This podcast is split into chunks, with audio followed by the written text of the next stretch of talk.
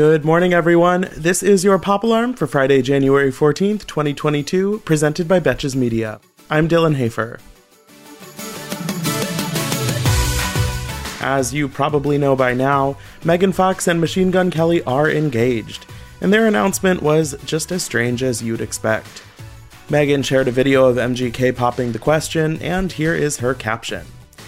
In July of 2020, we sat under this banyan tree. We asked for magic.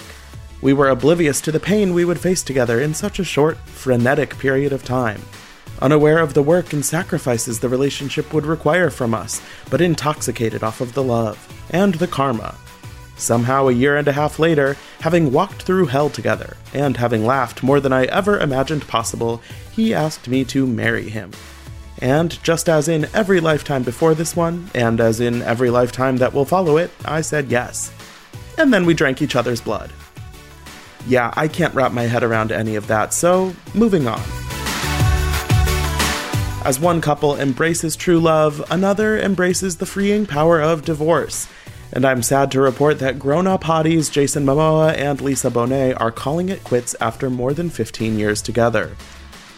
They wrote in a statement that, quote, the love between us carries on, evolving in ways it wishes to be known and lived. We free each other to be who we are learning to become, our devotion unwavering to this sacred life and our children.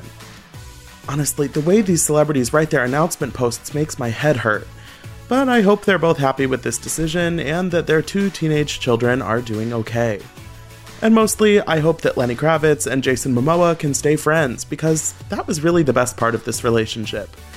And hey, if things with Channing Tatum don't work out for Zoe Kravitz, maybe she and her mom can get a mother daughter dating show together. In the wake of Wednesday's announcement that Prince Andrew will be going to trial over his alleged sexual abuse of a 17 year old girl, Buckingham Palace announced Thursday that he will be stripped of his military titles and royal patronages.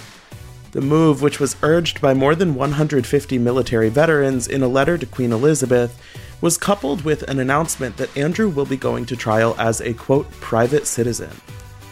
Of course, everyone will still know that this private citizen happens to be the son of the Queen, but at least they're not out here publicly denying that he did anything wrong. For now, he will be keeping his royal titles, including the His Royal Highness distinction, but the palace added in their announcement that he will no longer be using the HRH title publicly. Honestly, this is probably more upsetting to Andrew than any court decision, so it needed to happen.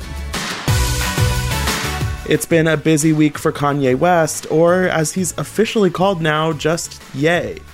On Wednesday, the full lineup for this year's Coachella Festival was revealed, featuring Ye as one of the three headliners, along with Billie Eilish and Harry Styles. Let's hope these COVID numbers get under control so they don't have to cancel for the third year in a row. Ye has also been spending time with Julia Fox in LA this week, and they followed up their Craig's date with a Wednesday night hangout with Antonio Brown, Floyd Mayweather, and Madonna. I mean, what a crew. Antonio, Ye, and Floyd Mayweather are three of the most problematic dudes I can think of, so there's no way this night was going to end well. And, spoiler, it didn't.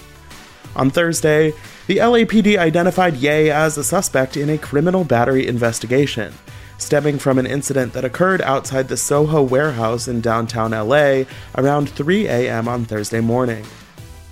According to a TMZ source, Kanye, sorry, Ye, reportedly pushed and then punched a fan, causing the man to fall to the ground. As of now, not much is known about the incident, but maybe Julia Fox should book herself a flight back to New York before things get too out of control.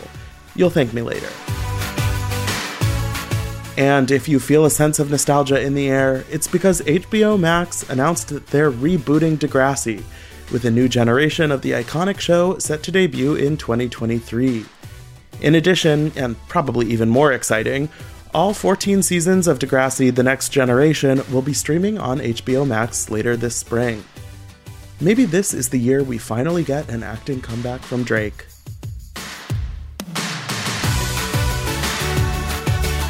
For more Pop Alarm, be sure to rate, review, and follow the show wherever you listen, and you can follow me on Instagram at Dylan Hafer for more entertainment stories.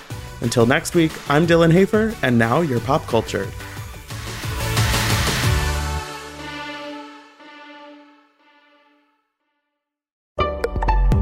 Betches.